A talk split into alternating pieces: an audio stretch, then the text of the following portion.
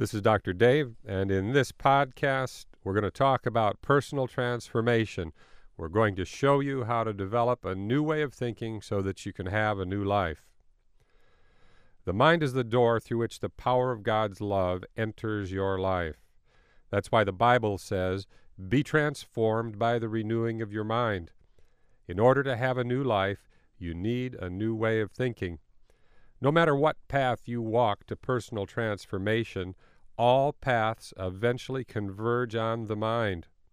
That doesn't mean that all paths lead to God, but it does mean that God designed your mind to be the door through which you enter the world of change. You can change your life by changing what you put into your mind. The power of the mind is so great, there is considerable confusion regarding its role in spirituality. For many people, the mind becomes a giant stumbling block. They elevate it to such a high position that they appear to worship at the altar of the mind. Others turn their back on it, believing that religious faith and the mind are in conflict, and they choose faith. Those who worship at the altar of the mind often believe that their mind is everything. They elevate it almost to the status of God. They preach a gospel of mental omnipotence that is supposed to cure all ailments. If they can just get things straight in their mind, everything will be fine.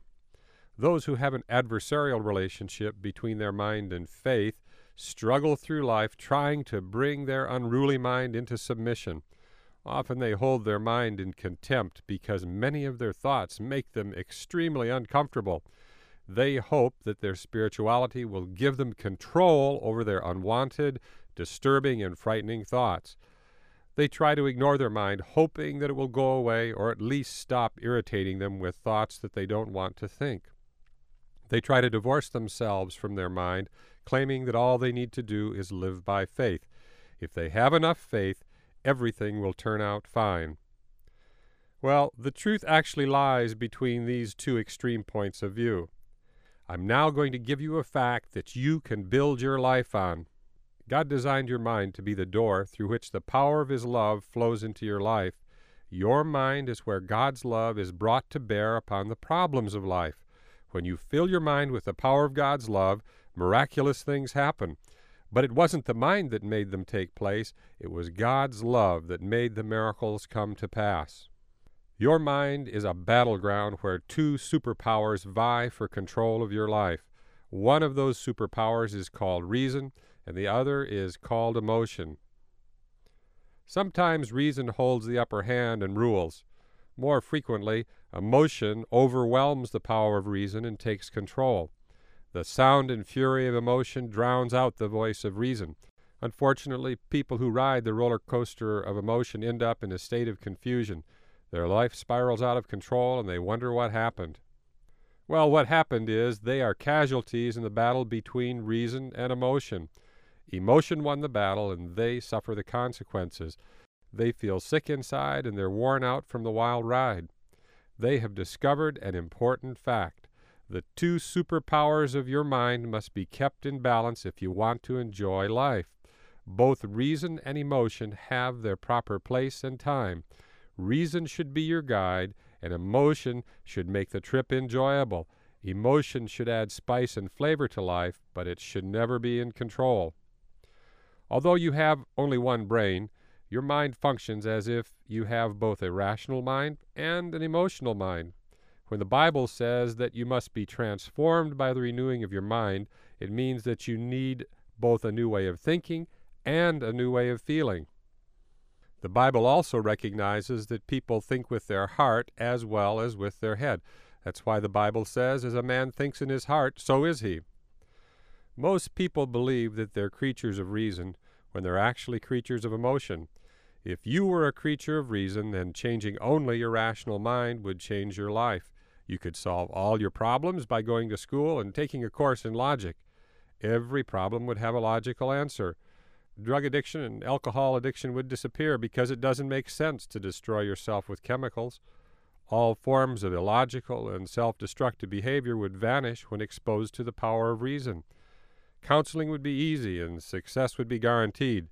The answer to all of life's problems would be found in logic. When I studied psychiatry in medical school, I learned that giving insight to emotionally disturbed patients often didn't solve their problems.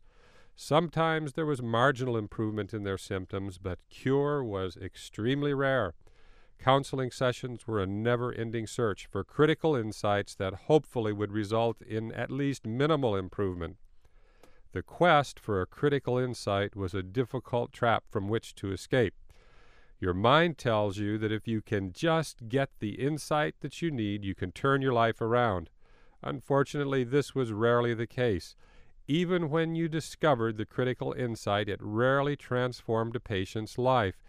Insight may have pointed the patient in the right direction, but it didn't give him the power to make the trip. Renewing my patient's rational mind with insight wasn't enough. We were trying to cure emotional problems by treating their rational mind. It's not surprising that our treatments were relatively ineffective. We were aiming at the wrong target, using a gun that was firing blanks. We needed to shoot at their emotional mind with a weapon that had real power. We needed the power of God's love. Although people believe they make their decisions on a rational basis, the truth is that emotions dominate their life. In the tug-of-war between reason and emotion, your emotions almost always win. It's an unfair contest with the outcome rigged in favor of emotion. The rational mind doesn't stand a chance. It's almost as if your emotional mind is taking anabolic steroids and is unstoppable. For your entire life, you've been pumping emotional iron. Your emotional muscles are so powerful that they bully your rational mind and push it wherever they want to go. Your emotions end up controlling your life. Negative and depressing thoughts packed full of emotion climb into the driver's seat and hijack your life. The message is clear. When your emotions are out of control, your rational mind will go for a rough ride until the storm of emotion subsides. Logic is powerless in the face of unrestrained emotion. Your rational mind watches disaster getting ready to happen and is powerless to stop it because the emotional mind is deaf to the voice of reason. Even courts recognize that we are creatures of emotion. When people lose control of their emotions and in a fit of passion commit murder, the courts charge these people with second-degree murder because it wasn't premeditated. First-degree murder is reserved for those who plan and carry out their crime in a calculated, cold-blooded fashion.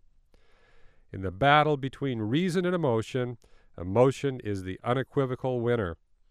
Emotion keeps conflicts going for hundreds of years.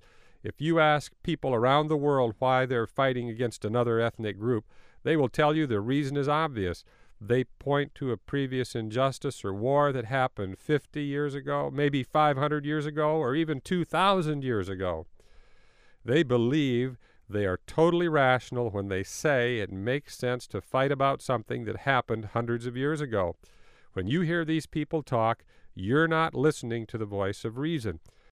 You're listening to the voice of emotion explain why hate and conflict are reasonable responses to the injustices of the past. For most people, renewing of the emotional mind is nearly impossible. That's why conflicts in the Middle East continue without any end in sight. One of your highest priorities must be to tame your emotional mind and push it in a positive direction. Until you do that, you will not be in control of your life. The power of emotion will dominate your life until it meets the most powerful force in the universe, which is God's love. Renewing your rational mind is relatively easy. You spent the first twenty years of your life learning how to do it. Public education put enough material in your rational mind to last for ten lifetimes. Unfortunately, no one taught you how to renew your emotional mind. No one told you that God's love is the most powerful force in the universe. No one told you that God's love can heal your damaged emotions. Renewing the emotional mind is hard because it requires healing. Education isn't enough.